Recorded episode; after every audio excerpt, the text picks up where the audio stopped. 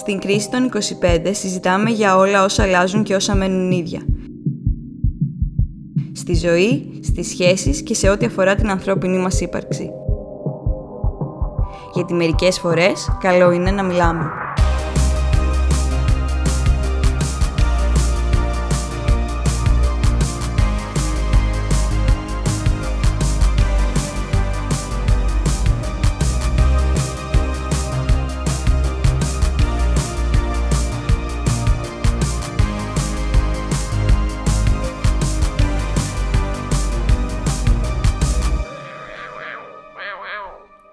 Γατήσια έναρξη. Το έδωσα. Τέλεια. Πάρ' Η το. Χριστίνα, η Χριστίνα το έδωσε, το πήρα. Ξεκινάμε σήμερα σε ένα επεισόδιο το οποίο έπρεπε να γίνει. Δέκατη εντολή σήμερα, δέκατο επεισόδιο. Με τίτλο Χριστίνα, πώς λέγεται το επεισόδιο, θυμάσαι; Και όταν εργάζεσαι. Δεν φαντάζομαι καθόλου περί τίνος πρόκειται, ούτε κι εσείς, αλλά νομίζω ότι πρέπει να το πούμε. Μιλάμε σήμερα για την ε, φάση που, οκ, είσαι 25, 23, 27, δεν ξέρω κι εγώ πόσο χρονών είσαι και δουλεύεις, εργάζεσαι, πουλάς το τομάρι σου για να βγάλεις τα προς το ζην. Θέλεις να ξεκινήσεις να πάρεις τα, τα ηνία αυτής της συζήτησης και να το πιάσω κι εγώ στην πορεία; Πάμε να μιλήσουμε για αυτό το ταξίδι, το οποίο εντάξει, κακά τα ψέματα, κανένας δεν το θέλει με αυτόν τον τρόπο, τον χρησιμοθυρικό, όπου δίνουμε το κορμί μας, τη ψυχή μας, τις εργατόρες μας, σε, στο καπιταλισμό, κακά τα ψέματα. Απλά και μόνο και μόνο για να ζήσουμε που λένε. Και Αναφορά σε προηγούμενα επεισόδια και να πω ότι είχαμε αναφέρει και την, ε, τη λέξη ταξίδι πάλι στο επεισόδιο με τους χωρισμούς. Οπότε πολύ μου αρέσει που είσαι ένα άτομο που βιώνεις και τα δύο σαν ταξίδια. όλα ταξίδια είναι, όλα είναι δρόμος. Ηλία ρίχτω. Καλά ξεκινήσαμε. Έτσι που λες, ναι, είναι ζώρικο. Ειδικά μ, όταν ξεκινάει, ξέρεις αυτό το ταξίδι και λες εγώ θέλω να δουλέψω. Είσαι αποφασισμένος. Εγώ θα δουλέψω. Και μπαίνεις σιγά σιγά σε δουλειές και βλέπεις τι σημαίνει αυτό το πράγμα. Να είσαι εργαζόμενος, να υπάρχει κάποιος εργοδότης πάνω του κεφάλι σου. Να πρέπει να μάθεις ε, να κάνεις τα πάντα. Τα, να μιλάς με το λογιστή σου ξαφνικά. Έχεις να δηλώνεις πράγματα στην εφορία. Να μάθεις τα ένσημά σου. Να μάθεις τα εργαστησιακά σου δικαιώματα. Όλα αυτά είναι καινούριος κόσμος. Δεν σου τα έχει μάθει ποτέ κανένας. Εκτός και αν έχεις διαβάσει λίγο κάτι. Κατά τα άλλα δεν τα ξέρεις, τα μαθαίνεις όλα. Και μέχρι να τα μάθεις κιόλας, υπάρχουν και οι τύποι που θέλουν να σε εκμεταλλευτούν. Γιατί πάντα σε εκμεταλλεύονται. Sweet Κάνε- dreams are made of this. Ξεκάθαρα, επίσης εγώ έχω ένα μότο. Κανένα αφεντικό δεν είναι καλό. Και, ε, ακούγεται σκληρό, αλλά είναι πραγματικότητα. Όσο καλό και αν είναι το αφεντικό σου, παραμένει αφεντικό. Είναι σχέση εξουσιαστική. Είναι μια σχέση εξουσία. Εξουσιαστής, εξουσιαζόμενος. Πολύ απλά τα πράγματα. Οπότε ποτέ δεν είμαστε φίλοι, γιατί δεν είμαστε ίσα. Χριστίνα Δαδίνου, η αρχή.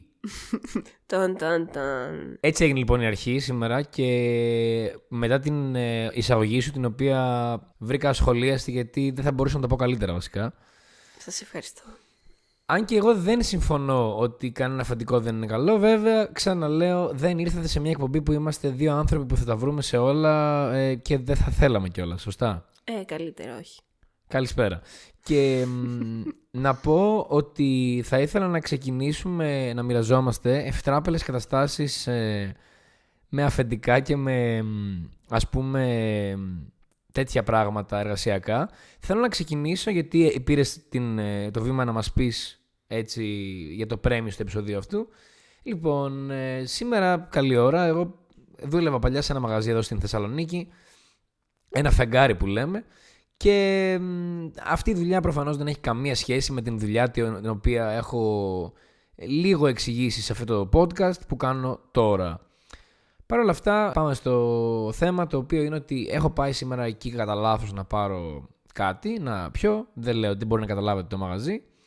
Και εν πάση περιπτώσει μ, ε, βλέπω αυτόν ο οποίος μου έκανε το training για να μπω σε, αυτό το, σε αυτή τη δουλειά.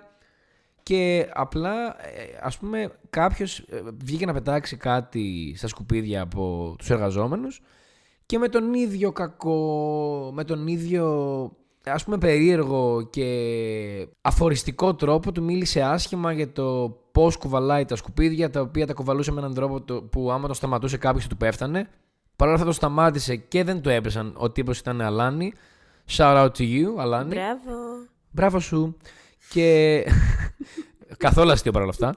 Και ένιωσα, ρε παιδί μου, ε, πάλι αυτό το περίεργο άγχος, αυτή την μιζέρια μέσα μου να βράζει και να χύνεται κιόλας.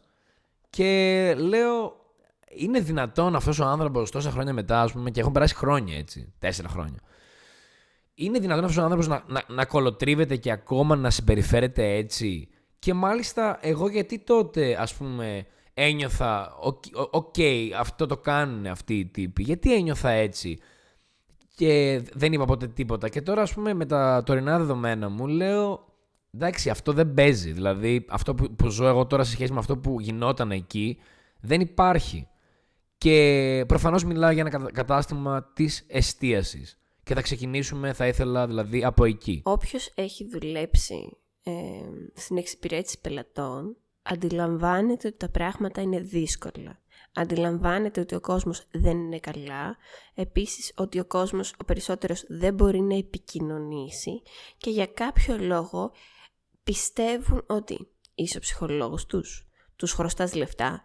Δηλαδή σου μιλάνε με έναν τρόπο οι τύποι θα και δεν, δεν είμαστε άνθρωποι εδώ, συνάνθρωποι, είσαι το προσωπικό τους. Αν είσαι μπαρτέντης, το δέχομαι να. ή αν, είμαι εγώ, αν ήμουν εγώ μπαρτέντης, θα δεχόμουν να μου μιλήσει ο άλλος για να τα, να τα πούμε με ένα ποτό. Το κακό είναι ότι αυτά γίνονται σε καφέ και σε ταβέρνες και σε άλλα τέτοια μέρη. Μα ναι, και ξέρεις κάτι, ε, μπαρ με μπαρ επίσης θα πω, εδώ διαφέρει. Αν είμαι ένα μπαρ το οποίο είμαι παραγωγή και βαράω 200 ποτά την ώρα, ξέρω εγώ, δεν μπορώ να σου πιάσω κουβέντα και να, μου, και να σου λύσω τα υπαρξιακά σου εδώ, ούτε να σου κάνω τη μαμά πρέπει να με αφήσεις. Αν είναι ένα βραδάκι χαλαρό σε ένα ωραίο μπαράκι και δεν έχουμε και τι να κάνουμε και τα λέμε και βάζω και ένα ποτό στο τέταρτο, μια χαρά είναι να τα λέμε. Αλλά όχι, δεν είναι για κάθε στιγμή. Οι άνθρωποι δουλεύουν, δεν είμαστε πάντα να τους μιλάμε. Όπως ας πούμε οι, οι άνθρωποι που πιάνουν κουβέντα στους σερβιτόρους, κυρίως στις σερβιτόρες γίνεται αυτό, αλλά που, που βλέπεις ότι ο άνθρωπος δουλεύει. Ε, και ειδικά όταν είναι σερβιτόρος πηγαίνεις πάνω κάτω συνέχεια ε, που προσπαθούν συνέχεια να τους πιάσουν την κουβέντα. Ας τον άνθρωπο να κάνει τη δουλειά του σε παρακαλώ πολύ, αν είναι δυνατόν. Σεβάσου τον. Κάτσε μόκο, ζήτα του αυτά που θες να του ζητήσεις και σταμάτα να τον ταλαιπωρείς. Και αφήστε tips. tips. Αφήνετε tips. Αφήνετε tips και όχι άλλα tips. Δηλαδή ενώ με χρήματα και μην κάθεστε και λέτε σε σερβιτόρους «Α, και εγώ αυτό το κάνω έτσι, το κάνω αλλιώς. Και αυτό ακόμα ένα αστείο που συμβαίνει. Ε, με βάση το δικό μου ας πούμε ε, story που ανέφερα και αυτό που είπες μαζί με αυτό σάντουιτς, να πω το εξής ότι φαντάζομαι τώρα γενικά ένα πολύ ε, σταθερό και σύνηθες φαινόμενο να είναι ένας τύπος, μια τύπη σε σερβιτόρη σε ένα μαγαζί και μέσα στο μπαρ να είναι ένας τελείως ε, αλλοπρόσαλος τύπος ή τύπησα η οποία είναι, ξέρω εγώ, η, ας το πούμε, η, ανώτερη ο ανώτερος και έξω είναι και οι πελάτες οι οποίοι είναι τρελοί. Και είσαι τώρα εσύ ένα παιδί που θέλεις να βγάλεις κάποιο χαρτζηλίκι για να την παλέψεις. Και έχεις να παίξεις μπάλα ανάμεσα σε αυτό το ψωμάκι, το πάνω ψωμάκι το οποίο είναι η ανώτερη και στο κάτω ψωμάκι του σάντουιτς το οποίο είναι. Oh, οι πελάτες. Θεέ μου, πόσο άνοστο. Ε, βασικά, όχι νόστιμο σάντουιτς. No. Είναι ένα κακό σάντουιτς. Κακό σάντουιτς. Η Χριστίνα αρέσκεται να ακούει τις ε, παρομοιώσεις μου, ελπίζω κι εσείς. Και να συνεχίσω λέγοντας ότι αυτό είναι ένα πολύ πρόσφατο παράδειγμα που ε, ας πούμε είδα και θυμήθηκα κάτι που ήθελα να πω. Αν μας ακούει αυτός ή αν τύχει να μας ακούσει, λυπάμαι πραγματικά που είσαι έτσι. Δεν πειράζει. Πολύ προσωπικό αυτό, αλλά έπρεπε να γίνει.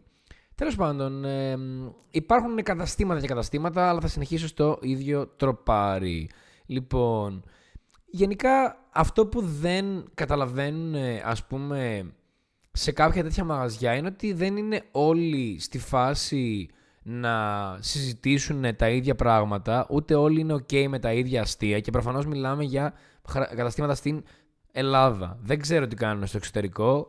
Χαρούμενοι φαίνονται οι άνθρωποι που δουλεύουν σε καφέ, μπαρ και τέτοια. Εδώ ας πούμε μπορεί να είναι κάποιος χαρούμενος γιατί το αφεντικό να είναι ευγενικό. Ενώ ας πούμε δεν συμβαίνει πάντα αυτό στην, ε, στη ζυρίχη, ας πούμε. Ο άλλος μπορεί να μην θέλει σήμερα και να το δείξει, αλλά να είναι ok, γιατί θα πάρει το ίδιο προϊόν. Δεν έχει σημασία.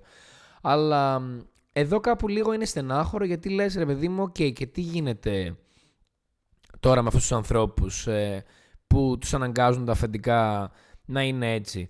Και εκεί που θέλω να φτάσουμε, και ίσως αυτός είναι και ο λόγος που έγινε αυτό το επεισόδιο, είναι ότι, ok, okay, ξέρετε, οι περισσότεροι που μας ακούτε ξέρουμε από πού είστε, βλέπουμε τα stats, ξέρουμε τι ακούτε. Ξέρουμε ποιοι είστε. Ναι. Και ακούτε, ρε παιδί μου, τραγούδια τα οποία ακούνε πολλοί άνθρωποι σε αυτές τις ηλικίες. Ε, ε, που... Ε, Ζήση, κόψε, κόψε. Σε αυτές τις ηλικίες που, ας πούμε, υποτίθεται στοχεύουμε να μας ακούνε και είστε όντως σε αυτές τις ηλικίες και ε, έχετε, κατέχετε, είστε στη διαδικασία απόκτησης ενός πτυχίου. Και όταν είσαι στο πανεπιστήμιο και κάνεις μια σχολή η οποία ε, σε αρέσει και γενικότερα θέλεις να, να μάθεις πράγματα και θέλεις να μορφωθείς, απλά μπορεί να τύχει να βρεθείς από εκείνα τα, σε εκείνα τα μαγαζιά και να δουλέψεις για να βγάλεις ένα χαρτζιλίκι. Και εκεί είναι το περίεργο που ξαφνικά έχεις να μιλήσεις με ανθρώπους οι οποίοι δεν είναι μορφωμένοι, απλά έτυχε να είναι εκεί και πραγματικά κανένα πρόβλημα δεν έχει ούτε αυτή η εκπομπή ούτε κανένας από τους δύο μας χωριστά με ανθρώπους οι οποίοι δεν έχουν πτυχίο ή πτυχία, δεν μας ενδιαφέρει καθόλου. Αλλά ρε παιδιά, είναι κάποιοι άνθρωποι οι οποίοι δεν ξέρουν να διαχειριστούν ανθρώπους οι οποίοι κάπως αλλιώς σκέφτονται. Κάπως αλλιώς βλέπουν τα πράγματα. Και τρώνε bullying, ας πούμε, στη δουλειά. Άνθρωποι που είναι, ξέρω εγώ, στο χημικό και ασχολούνται με όλα αυτά τα πράγματα που εγώ δεν έχω ιδέα τι παίζει. Στο φυσικό που είναι τρελοί επιστήμονες. Κυριολεκτικά, μπράβο σε όποιον πήγε στο φυσικό και τελείωσε. Αλήθεια, συγχαρητήρια. Μπράβο είναι που τρελαθήκατε τώρα... για την επιστήμη. Είναι τώρα, ας πούμε, η Χριστίνα που είναι ε, του χώρου αυτού που ρε παιδί μου τα βλέπετε πράγματα με πολύ διαφορετικό μάτι και καλά κάνει και μπορεί να πάει σε ένα τέτοιο μαγαζί να δουλέψει και θα φάει ξέρω εγώ bullying γιατί είναι θεροβάμου με την καλή έννοια. Ή ας πούμε, είναι, αγαπάει αυτό που κάνει και πήγε εκεί για να βγάλει λεφτά, όχι για να κάνει το καλύτερο φρέντος πρέσο στη γη, ούτε για να. Ε, δεν ξέρω. Αυτά είχα να πω. Καλέ, θα σου πω εγώ γι' αυτό. Ε, να πηγαίνεις σε συνέντευξη και εγώ είχα κάνει μέχρι και για χειριστή Κλάρκ είχα κάνει αίτηση. Δηλαδή, ειδικά όταν έψαχνα δουλειά πριν δύο-τρία χρόνια, ας πούμε. Έκανα παντού, έστελνα παντού και πήγαινα σε συνεντεύξεις και μου λέγανε καλά, τι θες αφού είσαι σπουδάστης καλών τεχνών, τι θες να δουλέψεις ε, εδώ ας πούμε. Και ήταν μια θέση για ταμείο. Και τους έλεγα δεν έχω, ε, και πώς θα ζήσω, θα με θρέψουν απλά οι σπουδές μου, είμαι φοιτήτρια, πρέπει να βγάλω και τη σχολή μου. Να μην βιοποριστώ κι εγώ, με, με έναν τρόπο. Εσύ, ε, κορίτσι πράγμα καλλιτέχνης, τι θέλεις εδώ σοφερολογούμε, παιδιά. Δηλαδή, ζούμε στην Ελλάδα στον 21ο αιώνα, σε μια χώρα που έχει οικονομική κρίση πάνω από 10 χρόνια τώρα, που, με μια τεράστια ενεργεία, που οι άνθρωποι ε, προσπαθούν να βρουν μια δουλειά. Για να, γιατί δεν μπορούν να τους συντηρούν οι οικογένειές τους οι περισσότεροι. Όχι όλοι, κάποιοι. Οπότε κάπως και πρέπει να δουλέψεις γιατί πρέπει να βγάλεις και τα γούστα σου Κοιτάξτε, μαθαίνεις μέσα από τη δουλειά, κακά τα ψάματα. Είναι εμπειρία όπως μαθαίνεις μέσα από τις σχέσεις, έτσι μαθαίνεις και μέσω τη δουλειάς και μαθαίνεις να είσαι και λίγο πιο ενεργός πολίτης εδώ. Ειδικά έτσι, λίγο άμα ψάξεις τα δικαιώματά σου, να στηρίξεις. Υπάρχει μια ομαδικότητα, θα πω, Επίσης, άμα τα βρεις καλά με τους ε, συναδέλφους, όπου και αν δουλεύεις. Αλλά υπάρχουν και οι φορές που θα βρεις συναδέλφους οι οποίοι είναι, τι να πω, τι να πω, ο, ο χλέμπουρας ας πούμε είναι, τέτοιοι άνθρωποι αειδιαστικοί, ε, σούπερ γλύφτες που γλύφουν το αφεντικό θα και θα τους γίνει κάτι παραπάνω. Δεν αντιλαμβάνεται ο κόσμος ότι τα αφεντικά είναι αφεντικά και αυτό δεν αλλάζει. Και με τους συναδέλφους ουσιαστικά έχεις να κάνεις εδώ και με αυτούς πρέπει να τα βρεις και να επικοινωνήσεις και όχι να πιστεύεις ότι ε, πρέπει να φας τη θέση του αλληνού και τις ώρες του αλληνού λίγο. Ο καθένας δουλεύει για την πάρτη του, ένα για τον εαυτό του. Από εκεί και πέρα ας μάθουμε όλοι να συνεργαζόμαστε και να επικοινωνούμε. Αυτό είναι το πιο σημαντικό. Μου έχουν τύχει, έχω κάνει διάφορες δουλίτσες, αστείες και μη, ε, στη ζωή μου και μου έχουν τύχει πράγματα τα... ε, και άνθρωποι οι οποίοι δεν είναι τώρα ούτε να λες γεια, δεν, δεν επικοινωνούν, τρομακτικοί. Πραγματικά τρομακτικοί. Το αληθινό σχολείο νομίζω είναι μ, πέρα από τα αφεντικά, τους ανώτερους και όλη αυτή την περίεργη διαβάθμιση που βιώνει κανείς στο πετσί του θα πω εγώ όταν δουλεύει σε τέτοια καταστήματα να, μ, να πάμε λίγο τώρα στους ανθρώπους οι οποίοι μπαίνουν σε καταστήματα τέτοια έτσι και εκεί που ήθελα να καταλήξω σε ακόμα ένα δηλαδή θέμα που ήθελα να καταλήξω είναι Πόση μεταδοξία μπορεί να κουβαλάει κάποιος για να ε, μπαίνει στο κατάστημα, σε ένα κατάστημα να πάρει έναν καφέ, κάτι να αγοράσει άλλο, ας πούμε, σε ρούχο, δεν ξέρω κι εγώ τι μπορεί να θέλει να αγοράσει. Και εν τέλει να μ, μπει και να καταλάβει εσύ μετά σαν ε, εργαζόμενος ότι αυτό που θέλει να κάνει είναι να κάνει κακό σε σένα, να βγάλει χολή, να στην πει γιατί δεν έκανε σεξ, να στην πει γιατί είναι μαλάκας, μαλακισμένη, όλα αυτά. Τι κυκλοφορεί στο μυαλό αυτών των ανθρώπων; Θα ρωτούσα, αλλά δεν θα το κάνω. Καλύτερα για, να, όχι. για να προστατεύσω ένα παραλήρημα που θα μπορούσε να επεκταθεί σε δύο-τρία επεισόδια. Και μπορεί να γίνει κάποια στιγμή. Αλλά θέλω να πω εκεί ένας άνθρωπος τι χρειάζεται να διαθέτει ας πούμε, σαν ποιότητες για να αντέξει αυτές τις ε, παρανοϊκές, ε, αυτά τα παρανοϊκά σχόλια; Πιστεύω ότι από ένα σημείο και μετά δεν πρέπει να παίρνεις τίποτα προσωπικά στη δουλειά. Τίποτα προσωπικά. Είναι όλα, ε, ο καθένας είναι θεόμουρλος, κανένας δεν είναι καλά. Κρατάς το πρόσωπο που πρέπει να κρατήσεις. Δεν είσαι γλύφτης. Δεν πρέπει να κάθεσαι και να ανέχεσαι κάθε κακοποιητική συμπεριφορά από τον κάθε τυχαία που περνάει. Και α, επίσης να ξέρεις ότι όταν τελειώνει το ωράριό σου, η βάρδιά σου, τελειώνει η δουλειά σου. Πάβεις να είσαι υπάλληλος. Οπότε δεν χρειάζεται να κουβαλήσεις τίποτα από αυτά τα πράγματα μαζί σου. Βγες, πιες ένα ποτό, βγες για τρέξιμο, κάνε κάτι που σε ευχαριστεί και σε κάνει να εκτονώνεσαι. Το να παίρνεις τα νεύρα της δουλειάς και να τα κουβαλάς μαζί σου δεν σου αξίζει και δεν πληρώνεις αρκετά για να το κάνεις αυτό επίσης. Και δεν είναι και δικό σου όταν είσαι υπάλληλος. Δεν είναι δικό σου για να παίρνεις τα προβλήματα της δουλειάς στο σπίτι. Και ούτε είναι και τόσο σημαντικά. χρειαζόμαστε υπεύθυνους να μπαίνουν στη μέση και να λένε, ξέρεις κάτι, αυτό που έγινε εδώ πέρα είναι ε, κάτι πρέπει να αναλάβω εγώ. Νομίζω ότι ένας ρόλος, μάλλον ένα κομμάτι του ρόλου των υπεύθυνων είναι αυτό που ανέφερα και με θλίψη μου κατάλαβα ότι δεν γίνεται η ανάληψη των ευθυνών των συγκεκριμένων από πάρα πολλούς υπεύθυνους. Μμμ, πολύ δύσκολο θα βρεις ανθρώπους οι οποίοι αντιλαμβάνονται τι συμβαίνει και πώς να βοηθήσουν ή να προστατεύσουν μερικές φορές έναν ε, συνάδελφο και να τον βοηθήσουν να ανταπεξέλθει μια κρίση και μια κατάσταση και να μάθει μέσα από αυτό και να τον καθοδηγήσουν γιατί ουσιαστικά αυτή είναι η- η δουλειά του υπεύθυνου. Και να επιβλέπει αλλά και να φροντίσει την ομαλή λειτουργία. Και πώς θα, θα γίνει αυτό αν δεν βοηθήσεις τους εργαζόμενους να το κάνουν, να μάθουν από εσένα. Με το να διατάζεις γιατί όλοι ξέρεις ε, ε, θέλουν να γίνουν ο χαλίφης στη θέση του χαλίφη τις περισσότερες φορές ε, δεν θα καταφέρεις τίποτα απλά θα αλλάζεις μόνιμα προσωπικό. Και είναι πολύ απλό γιατί αν δεν έχεις, ε, δεν έχεις ένα καλό team, ένα καλό υπεύθυνο, ένα τίμιο θα πω αφεντικό και ας μην ταιριάζουν αυτές οι λέξεις στην ίδια πρόταση, δεν θα δουλέψει το πράγμα. Δεν θα έχεις κάτι το οποίο δουλεύει με μεράκι, με χαρά, που ρολάρει, με, που δουλεύει με επαγγελματισμό. Γέλασα ήδη τέσσερις φορές. Δεν ηχογραφήθηκε αυτό. Αλλά να πω ότι θα κάνω μια ακόμα αναφορά στο γεγονός ότι είμαι ο μεγαλύτερος τουρίστας Έλληνας που πέρασε από τη Θεσσαλονίκη. Ως γνήσιος λοιπόν και τιτανομέγιστος τουρίστας, επειδή ρε παιδί μου είχα κάποιες ιδέες για το πού μπορούσα να κάνω το ένα και το άλλο πράγμα στη Θεσσαλονίκη, πήγα στα ίδια μαγαζιά. Ε, ομολογώ ότι έχει πολύ πλάκα γιατί και εγώ θυμάμαι πρόσωπα. Παιδιά, είναι η φάση είναι wipe out. Δεν υπάρχει κανένας ίδιος. Είναι μόνο οι υπεύθυνοι γιατί προφανώς σιγά μη βρούνε πάλι βλαμμένους να κάτσουν εκεί πέντε χρόνια και να φάνε τη ζωή τους.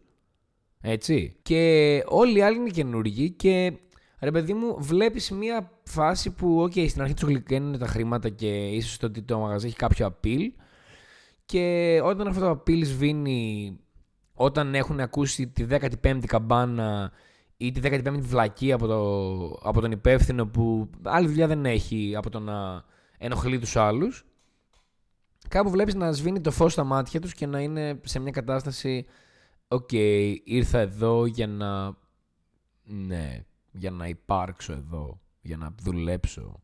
Και μάλιστα συνειδητοποιώ ότι μέσα σε όλη αυτή την ε, παράνοια που συνέβη και δεν θα ξαναβρεθούμε ποτέ ονομαστικά σε αυτό το κομματι να πω μόνο ότι ήμουν πάρα πολύ τυχερός γιατί ζούσα σε μια ήρεμη κατάσταση αυτοί οι άνθρωποι που δουλεύουν σε αυτά τα μαγαζιά, δηλαδή μάλλον όλοι οι άνθρωποι που δουλεύουν απλά για να βιοποριστούν και δεν έχουν βρει τρόπο να καταφέρουν να κάνουν αυτό που θέλουν πολλοί να κάνουν για να αμείβονται από, το, από τη φάση που γουστάρουν να κάνουν. Δεν μπορώ να διανοηθώ πώς είναι. Το έκανα σε μια άλλη εποχή που τα πράγματα, OK, okay, πάντα ήταν δύσκολα στην ε, Ελλάδα για κάποιους, εν πάση περιπτώσει αλλά δεν μπορώ να διανοηθώ τι ψυχική δύναμη χρειάζεται κανείς για να φτάσει να κάνει αυτό το πράγμα και εγώ σαν ζήσεις στέλνω μία ψηφιακή αγκαλιά και εκτιμώ πάρα πολύ αυτούς τους ανθρώπους γιατί θέλει πραγματικά σθένος ψυχικό. Να σε καλά ζήσει μου, σε ευχαριστούμε όλοι. Από τα βάθη της καρδιάς μου. Είναι περίεργη κατάσταση, θα σου πω ψέματα. Κάπου, ξέρεις, είμαστε στην Ελλάδα και όλο αυτό το πράγμα είναι πολύ αστείο. Όλοι αυτοί οι εργοδότες απαιτούν με έναν έτσι λίγο φιλικό τρόπο το φιλότιμο. Το να είσαι καλοπροαίρετος. Όλες οι αγγελίες λένε ζητείτε καλοπροαίρετος νέος με προϋπηρεσία 4 χρόνων κάτω των 24. Ε, τώρα μια παράνοια τώρα.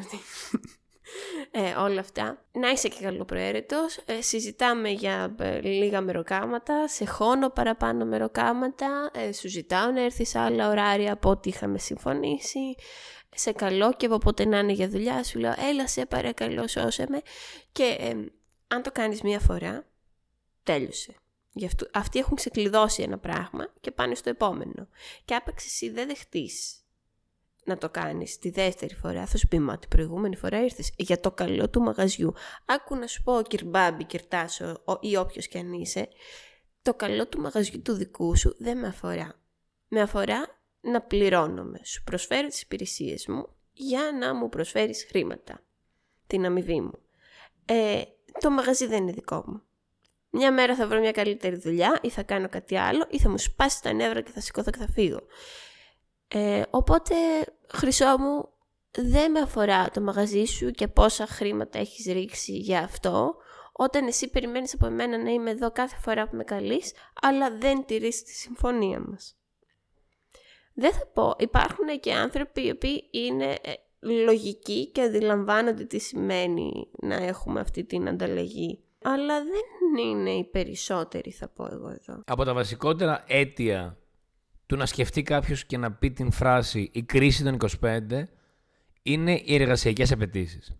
Θα πω ένα παράδειγμα το οποίο είναι ακόμα χειρότερο από αυτά που λες. Γιατί εσύ τώρα είπες ε, κάτω των 24 με τέσσερα χρόνια εμπειρία. Αυτό που προποθέτει ότι μιλάμε για ένα πουλ εργαζομένων το οποίο ε, ξεκινάει προφανώς, έχει ξεκινήσει να δουλεύει από τα 19 ή τα 18 ή τα 17. Άρα μιλάμε για πολύ μικρό αριθμό ε, ανθρώπου πληθυσμιακά. Ανθρώπων. Μικρό αριθμό ανθρώπου. Φοβερή ατάκα. να σημειωθεί αυτή η ατάκα. Και αφού σημειώθηκε λοιπόν στα πρακτικά, όπως γνωρίζετε εκεί έξω, το software που θα φτιάξει κάποιος έχει μια ηλικία. Δηλαδή έκανα εγώ το YouTube πέρυσι. Ωραία. Και έρχεται και σου λέει ένας εργαζόμενος, ε, ένας εργοδότης σε μια συνέντευξη θέλω κάποιον που να έχει εμπειρία από YouTube τέσσερα χρόνια. Και το YouTube έγινε πέρυσι. και αυτό είναι η πιο αληθινή ιστορία που έχει συμβεί σε δημιουργό ενός API, για όποιον κατάλαβε, δεν θα, το δεν θα επεκταθώ άλλο γιατί δεν χρειάζεται το οποίο έκανε το 2000 χ Το 2000 χ συν 2 του ζήτησαν 4 χρόνια εμπειρίας για το software και τους είπε, παιδιά, εγώ το έφτιαξα. Δεν υπάρχει 4 χρόνια. Δεν γίνεται. Και το καλό είναι ότι κάνοντας αιτήσεις, ρε παιδί μου, σε εταιρείες τέτοιες, αρχίζουν και βάζουν λίγο, λίγο παραπάνω νερό στο κρασί τους από όσο περιμένει κανείς. Γιατί ρε παιδί μου, ξέρεις τώρα, είσαι ένα αφεντικό και λες: Ωραία, τι θέλουμε; Ρωτάς τον τεχνικό διευθυντή. Τι θέλουμε; Θέλουμε ένα που να ξέρει από πορτοκάλια, μανταρίνια και πεπόνια. Και τα πεπόνια μπορεί όντως να ανακαλύφθηκαν πρόπερση. Και ο άλλος ζητάει 5 χρόνια εμπειρία γιατί θέλει να πάρει κάποιον ε, ε, mid-senior level, ας πούμε, κάποιον που να μην είναι αρχάριος ακόμα. Ναι, αλλά δεν, δεν πάει πάντα έτσι. Και τελικά πηγαίνεις εκεί και τους εξηγείς και λες τι γίνεται και κάπως καταλαβαίνουν.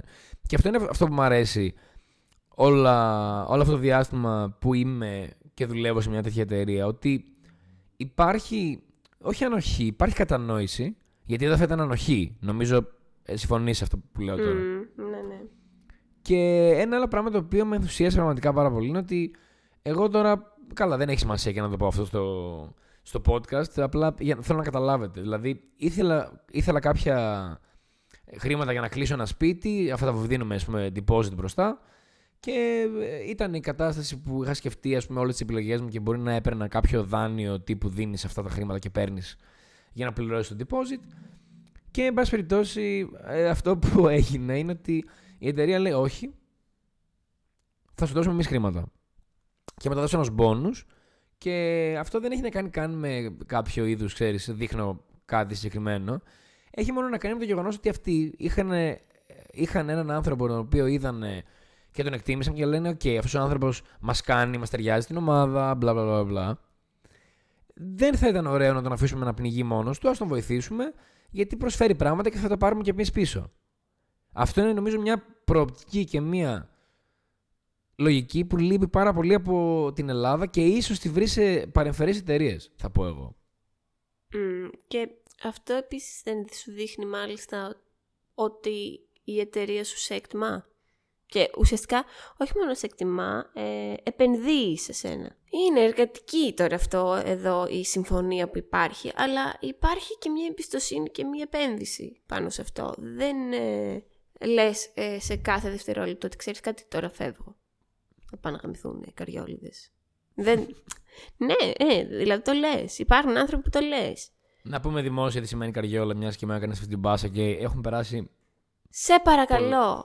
Έχουν περάσει πάρα πολλά λεπτά. Ναι. Και δεν έχει γίνει κάποια αναφορά σε κάτι τέτοιο. Οπότε ήρθε η ώρα νομίζω. It's time. Λοιπόν, καριόλα στα Ιταλικά είναι αυτό το καροτσάκι που έχετε δει, ας πούμε, σε οικοδομές που κουβαλάς βαριά υλικά, ρε παιδί μου, οκ. Είναι αυτό το, το, το, κάρο, το, απλά είναι καριόλα, επειδή στα τελικά είναι, ας πούμε, υποκοριστικό. Έχει επειδή αυτό κουβαλάει ό,τι να είναι, ρε παιδί μου. Κουβαλάει πέτρες, κουβαλάει οικοδομικά υλικά, ό,τι να είναι, σκουπίδια.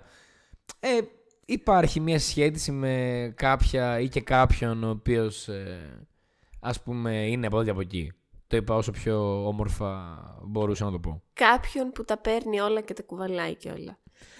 Ήθελες πάντα να τα παίρνεις όλα και να τα κουβαλάς.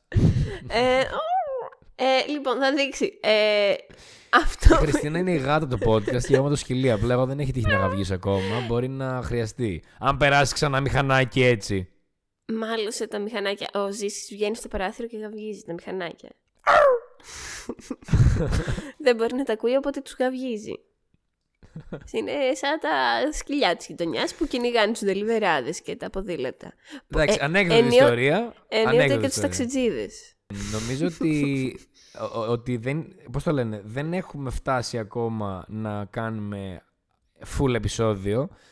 Νομίζω θα έβαζα τους ταξιτζίδες σε επεισόδιο, αν θέλεις κι εσύ, με φιγούρες που είναι αδιαπραγμάτευτα απαράδεκτες στην ελληνική κοινωνία και μας έχουν σπάσει τα νεύρα και μας έχουν δημιουργήσει κρίσεις σε αυτή τη ζωή που θα μπορούσε να γίνει κάποτε ένα επεισόδιο, νομίζω. Ναι, ναι. Εγώ θέλω να σου πω ότι. Καθηγητές, ταξιτζίδες, όλα αυτά τα. Ναι, κατάλαβα. είναι. Θα, μη σου πω θα πρέπει να είναι ένα επεισόδιο μόνο του και έχω πολύ κόσμο που θα έκανε γκεσταριλίκι με τις ιστορίες του. Ε, η φίλη μου η Σοφία, ας πούμε, θα έλεγε πολύ ωραίες ιστορίες με ταξιτζίδες. Η αδερφή μου η μεγάλη επίσης που έχει, νομίζω τα μισά της λεφτά σε αυτή τη ζωή τα έχει δώσει ταξί. Κρίση των 25 Tax Edition. Tax Edition. Και εγώ, ας πούμε, τώρα τη τελευταία εβδομάδα που έχω πάρει τουλάχιστον ένα ταξί κάθε μέρα, θα μπορούσα να, να σου πω. Πέτυχα πέντε διαφορετικά είδη ταξιτζίδων, ας πούμε. Οπότε ήταν πολύ σημαντικό αυτό. Αλλά αυτό είναι ένα επάγγελμα και μια ιδιότητα από μόνη της χρυσός σε όποιο μέρος του κόσμου κι αν πας. Δηλαδή είναι αυτός ο αρχέτυπος που λες, οι ταξιτζίδες. Ναι, σίγουρα. Είναι απίστευτο. Αν και εντάξει, έχει ρε παιδί μου, έχει παραλλαγές. Παρ' όλα αυτά, θα πω ότι είμαστε στο 10ο επεισόδιο και θέλω να πω ότι μέχρι στιγμής παρότι έχουμε πει ότι θα κάνουμε πολλές μπινιές, δεν έχουμε σκυπάρει κανένα επεισόδιο που γράφτηκε, όλα βγήκαν με τη σειρά τους, δεν ξέρω γιατί. Όλα βγήκαν με τη σειρά τους. Ναι, δεν, αλλα- δεν αλλάξαμε τίποτα, δεν ξέρω πώς έγινε αυτό. Πω, Αλλά- πω. Έχουν ε, σε δύο επεισόδια κλείνουμε τα 12 και το έχω σκεφτεί πάρα πολύ σοβαρά τώρα σιγά σιγά να αρχίσουμε γιατί σας βλέπω βασικά κρίση των 25 στο Instagram. Γεια. Ξέρω ότι, ξέρω ότι μας αγαπάτε, ενώ εμένα και τη Χριστίνα individually, αλλά στείλτε και κανένα μήνυμα εκεί, δεν πειράζει. Δηλαδή, ε, απλά για να τα βλέπουμε μαζί και να τα Ναι, σχολιάζουμε ναι. μαζί. Για, αυτό. Γιατί αλλιώς ξέρετε τι γίνεται έτσι. Γίνεται screenshot ακριβώς στο σημείο με σβησμένα ονόματα και λέμε Ο φίλος μου μου έστειλε αυτό. Ή πηγαίνουμε με τη Χριστίνα τώρα, ας πούμε, για φαγητό και... Και συζητάμε. Ή μας βρίσκουν, ας πούμε. Γεια σου, Μπίλι. και έρχεται ένας και λέει «Α, εσύ είσαι αυτός που μιλάει με τη Χριστίνα», γιατί μάλλον... Ε, καταλα... Μας άκουσε, το κατάλαβε. Είναι χαρακτηριστική η χρειά. Μ, Τι να κάνουμε. Τι να κάνουμε, Σύση. Τι να κάνουμε. Ένας είσαι. Κυριο, κυριολεκτικά είμαι ο τελευταίος με αυτό το ονοματεπώνυμο. Ε, πάμε να κάνουμε κάτι γι' αυτό. συνεχίζω! συνεχίζω! να πω...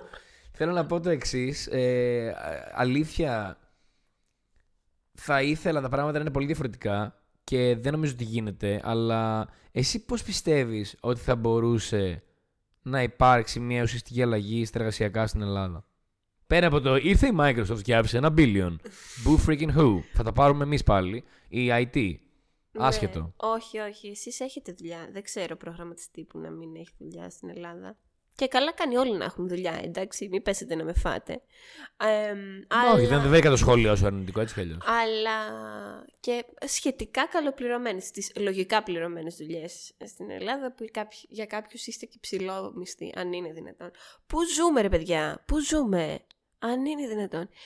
Δεν ξέρω πώς μπορεί να αλλάξει αυτό ζήσει. Θα έλεγα ότι, εντάξει, ξέρουμε ότι οι μεγάλες αλλαγές δεν γίνονται με ροδοπέταλα. Αλλά δεν ξέρω αν εδώ το έδαφος είναι πρόσφορο. Επίσης κάπως σαν λαός δεν θέλουμε καθόλου να φέρουμε αντίσταση. Ενώ θα έπρεπε κάπως καταπίνουμε πάρα πολλά πράγματα, ειδικά στο τομέα της δουλειάς. Ο εργαζόμενος δέχεται πάρα πολλά, ενώ δεν θα έπρεπε. Και λέει δεν πειράζει, Α, ε, εδώ μπαίνει το φιλότιμο και μπαίνει και ο φόβος βέβαια ότι δεν θα έχω δουλειά και θα είμαι στην ανεργία. Και δεν μπορώ να μείνω χωρίς δουλειά. Δηλαδή έχουμε φτάσει στο σημείο που οι άνθρωποι δεν μπορούν να μείνουν χωρίς δουλειά. Είναι τεράστια η ανάγκη του να βιοπορίζονται, να εργάζονται. Γιατί αλλιώς δεν υπάρχει από πουθενά. Και έρχεται ο φόβος και βοηθάει τους εργοδότες γιατί πατάνε πάνω στο φόβο και σου λέει «Ε, πού θα βρεις δουλειά αλλού». Οπότε μείνε εδώ, κάνε αυτά που σου λέω εγώ για να ε, με ωφελεί εμένα και να κερδίζω εγώ από σένα και εσύ αζορίζεσαι και εγώ ας εκμεταλλεύομαι. Μόνο αν αρχίσουμε πολύ συνειδητά να ενημερωνόμαστε, να συσπυρωνόμαστε, να επικοινωνούμε και να αντιδρούμε και να υποστηρίζουμε πάρα πολύ τα εργασιακά μας δικαιώματα και να μην αφήνουμε τον κάθε τύπο που απλά θέλει να μας ρουφήξει ε, να λέει «Α, την άδειά σου θα την πάρεις, τη μισή- θα μπορώ να στη δώσω εγώ όποτε θέλεις». Ή γιατί να πάρεις άδεια τώρα. Όχι, είναι δικαίωμά μου να πάρω αυτές τις 15 μέρες άδεια που έχω, ας πούμε, π.χ. όποτε τις θέλω. Εντάξει, και δεν θα σε ρωτήσω γιατί. Πρέπει απλά να δεχτείς ότι συνεννοούμαστε τις ημερομηνίες και μου λες ναι εντάξει, παίρνω τις αδειές μου. Θέλεις δηλαδή να με ζωρίσει τόσο πολύ που να σου φέρω χαρτί γιατρού και θα ξέρεις ότι δεν είναι από γιατρό, αλλά επειδή εκεί εσύ δεν μπορείς να πεις τίποτα, γιατί έχει υπογράψει κάποιος άλλος για μένα να φύγει. Δηλαδή είναι λίγο παιδικό όλο αυτό που συμβαίνει. Θα ρίξει και το αφεντικό θα σε μαλώσει. Τη συχαίνω με τη λέξη αφεντικό. Θα σε μαλώσει. Αλλά μόνο αν έχεις από κάποιον κηδεμόνα ή κάτι σοβαρό συμβεί μπορείς να λείψεις από τη δουλειά. Κάτσε ρε φίλε. Καφέ είσαι ε, ή πουλάς φαγητό ή πουλάς ε, ρούχα ή πουλάς ε, ενδύματα ή πουλάς ασφάλιση ή πουλάς έπιπλα. Δεν ξέρω τι κάνεις. Ε, δηλαδή λιάνε εμπόριο και εξυπηρέτηση πελατών και εστίαση το μεγαλύτερο κομμάτι. Δεν μπορώ εγώ να λείψω, γιατί όλα τα υπόλοιπα επίσης είναι δημόσιο, μην το ξεχνάμε αυτό τα περισσότερα. Δεν μπορώ να κάνω εγώ ό,τι θέλω με τις μέρες μου. Πάντα γελάω με την ε, λέξη αφεντικό. Ναι, ε, δεν είναι. Υπάρχουν άνθρωποι που θέλουν να τους αποκαλούν αφεντικό. Είναι από το αυθεντία, αυθεντικός και μετά αφεντικό. Εφέντη. Μεσε... Μεσαιωνικά ελληνικά καλησπέρα, σας συχαίνομαι. Αλήθεια, έχετε καταστρέψει τη γλώσσα. Οπ, τι έγινε; Ω, Τι έγινε; Ποιος Is it time for my linguistic spotlight? Ε, έτσι είναι. είναι η ώρα. Γλωσσολόγος ζήσει. Πώς θα αλλάξει όλο αυτό, ρε ζήσει, για πες. Δεν ξέρω. Δεν... Αλήθεια δηλαδή. Τι να σου Δώσε πω. μας λίγο εκεί. Ρε εσύ Χριστίνα να σου πω κάτι. Εγώ κάθομαι για ένα, κάθομαι για έναν καφέ της, ε, του Θεού ή ας πούμε... Τι να σου πω, πληρώνω με κάποια κάρτα και πρέπει να πατήσει ο άλλος να διαλέξει αντί για CHF Euros, ξέρω εγώ. Ναι. και μου κάνουν κάτι ερωτήσεις και μετά μπορεί να μου μιλήσει και άσχημα ο άλλος γιατί ξέρω εγώ, Α, εσείς είστε καλά. Α, εσείς τέλεια περνάτε. Κάτσε ρε φίλε. Περίμενε λίγο. Και ποιοι είμαστε εμείς δηλαδή; Εμένα με ρώτησε τι έκανα για να είμαι εκεί. Ξέρεις, εγώ μπορεί, να, εγώ μπορεί να μην έφαγα τρία χρόνια στη μάπα τέτοια σκηνικά. Δεν τα έφαγα, όχι. Ομολογουμένως. Αλλά έφαγα άλλα. Ο καθένας κάνει τις επιλογές του και ο καθένας ζει το δικό του προσωπικό ταξίδι για να φτάσει σε ένα ε, σημείο που θέλει. Άρα, γενικά, καλό θα ήταν να μην κάνουμε τέτοιο πόλεμο στους ανθρώπους. Α πούμε, μίλησα με πολλά άτομα που δεν χρειαζόταν κιόλας να μιλήσω, είχα καιρό να δω. Και πάλι ήταν αυτό το εμείς και εσείς. Ετράβα σπίτι σου, κοιμήσου νωρίς για να ρεμίσεις. Έκανα και ρήμα. Σωστός. Δηλαδή τώρα. Εντάξει. Δεν νομίζω ότι ήρθα, ήρθα εγώ να πω σε κανέναν. Ω, μπο, τι χάλια που είναι εδώ. Ε, μα γι' αυτό δεν είμαι εδώ. Δεν ήρθα για να πω τι χάλια που είναι εδώ. Έρχεστε και μας παίρνετε τις δουλειές. Έρχεστε Ω, και σίγουρα. μας παίρνετε τις γυναίκες. Θέλω να σου πω ποιο είναι το highlight, το καλύτερο, το αγαπημένο μου. Το πραγματικά απίστευτο. Είμαι με έναν τύπο και έναν άλλο φίλο. Ε, το οποίο δεν Ένα αναφέρω το τύπο και όνομα. ένα φίλο. Μμμ. Πα- Greek Parody 2005. Βέρε στο δεξί Greek Parody. Και εν πάση περιπτώσει ε, δεν αναφέρω ονόματα γιατί θα καταλάβετε όλοι. Είναι πασίγνωστος. Σίγουρα, Έχω ρε. πει τι κάνω. Έχω πει που δουλεύω. Ξέρει ότι δεν είμαι εδώ. Ένα απόγευμα που τελείωσα τη δουλειά, ναι, δουλεύω από το σπίτι μου, συγγνώμη. Βγαίνω έξω και πάω να πιω έναν καφέ και με βλέπει και μου λέει: Πού πας, τα κλασικά τώρα της μικρής πόλης έτσι. Πού πας, ε, για έναν καφέ. Α, και τι έκανες πριν; Ε, δούλευα, ξέρω εγώ. Α, πού έπιασες τη δουλειά; Πού έπιασα δουλειά. Απλά, απλά δούλευα σπίτι μου, στη- εκεί που δουλεύω πάντα και βγήκα. Δεν έπιασα δουλειά πάλι σε κάποιο random καφέ ή μπαρ γιατί πρέπει να βρω μια δουλειά σήμερα και κάπως χώθηκα με κάποιο γνωστό. Άλλο εξαιρετικό αυτό με τα εργασιακά στην Ελλάδα. Ότι κάποιον ήξερες, κάπως κάτι. Ανοίγει ο θείος μου ένα μαγαζάκι και θα σε χώσω εγώ, το καταφέρουμε μια χαρά, τέλειο το team και, ο team, και το team ξέρεις τώρα τι είναι, έτσι. Άσε, δεν θα το πιάσω γιατί θα αρχίσω, θα να γίνω κακιά. Έγινα εγώ σε το επεισόδιο, δεν χρειάζεται. Ξέρεις Έγινα εγώ. τι, ε, δεν πρόσεχε όταν του μιλούσες και μετά είπε ο Ζήσης είναι στην Ελλάδα. Α, ο Ζήσης βρήκε δουλειά στην Ελλάδα. Μωρέ, ας βρω δουλειά στην Ελλάδα. Δεν με νοιάζει εμένα αυτό. Εμένα με νοιάζει το γεγονός ότι ο άλλος ξεκάθαρα φαίνεται ότι δεν ενδιαφέρεται, ρε παιδί μου.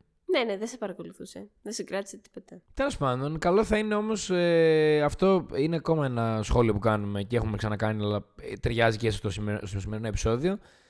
Πριν μιλήσουμε, βουτάμε τη γλώσσα μας στο, στο κεφάλι μας, στο μυαλουδάκι μας. Έτσι. Ή και όχι. Ε, σε αυτά τα πράγματα θεωρώ ότι είναι καλό να το κάνουμε στις διαπροσωπικές σχέσεις. Τώρα, εσύ, άμα θέλεις να πεις στο, στον στο αφεντικό σου, επειδή σου φέρεται άσχημα κάτι, οκ, πάντα είναι καλό να μιλάμε με ένα τακτ. Αλλά θα έλεγα πες τα όλα. Explicit. Πες τα όλα. Θα μπορούσε αυτό να είναι και κάτι άλλο. Πες τα όλα. Φαντάζεσαι να, κα- να κάναμε ένα, όχι ένα ολόκληρο κανάλι που θα έλεγε «Π- παίρνει τηλέφωνο ο Κώστας. Κώστα, πες τα όλα. Και έχει πέντε λεπτά ο Κώστας να πει όλα τα προβλήματα της δουλειάς. Πρόσεχε τι εύχεσαι, Χριστίνα. Εύχομαι το προλεταριάτο να νικήσει, ζήσει. Και μπορούμε να παίξουμε και ένα late night φασούλα και να παίξουμε και πάρε το σκάνια και άντε στο καλό. πες τα όλα, πάρε το Scania Edition. Νομίζω ότι ο, ο εργασιακός μεσαίωνας μας έχει κουράσει και γενικά να πω ότι το κρίση των 25 από την αρχή διατήρησε αυτό το στυλ γιατί κάποια στιγμή κουραζόμαστε να τα λέμε πολύ σοβαρά και μας γυρνάει, μας την γυρνάει, όπως θέλετε πείτε το, και το αλλάζουμε και αλλάζουμε μορφή.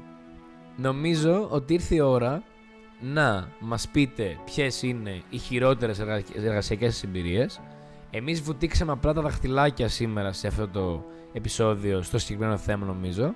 Καλή είναι η θερμοκρασία, βουτήξτε. Εμείς κάθε πέμπτη αγγίζουμε ένα θέμα με τα ακροδάχτυλά μας και δεν βρίσκουμε καμία λύση για τίποτα. Έτσι πολύ Εσείς το απαλά. ακούτε και μας λέτε κάποια γνώμη.